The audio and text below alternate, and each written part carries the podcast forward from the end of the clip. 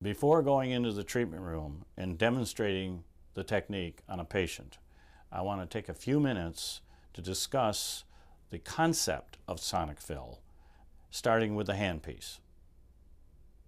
When sonic energy of a specific amplitude is applied to a correctly matched thixotropic composite resin, it causes intense, extremely rapid molecular vibration, resulting in rapid drop in viscosity.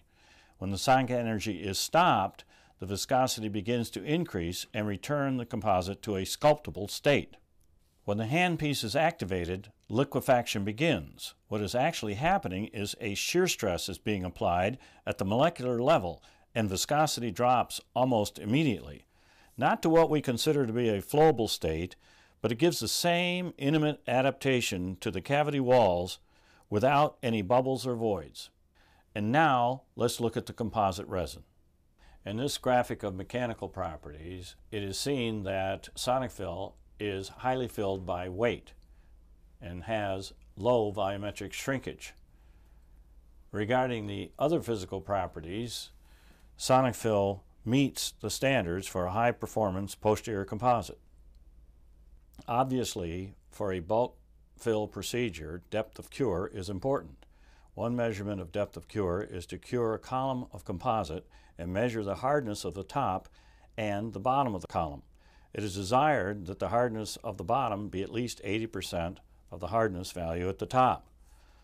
Looking at the graph, a 5 millimeter column of sonic fill shade A2 or A3 exceeds the desired 80% with just 20 seconds of curing when using a halogen light such as the Optilux 501 or when using an LED, such as the DEMI, the 80% is exceeded in just a 10 second cure. So let's review the highlights of sonic fill. Upon activation, sonic energy lowers the viscosity and extrudes the composite. The composite immediately adapts to the cavity walls without voids. Cavities of 5 millimeters or less are filled in one bulk increment.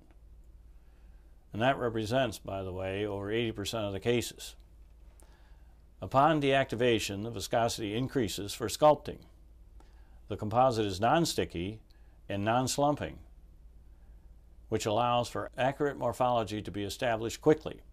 The material can be light cured on each surface, occlusal, facial, and lingual, for 20 seconds with high power halogen, such as the Optilux 501, or just 10 seconds with high power LEDs such as the DEMI.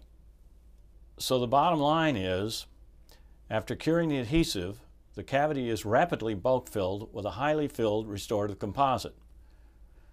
The result is excellent adaptation and good to very good aesthetics with a single shade and single opacity.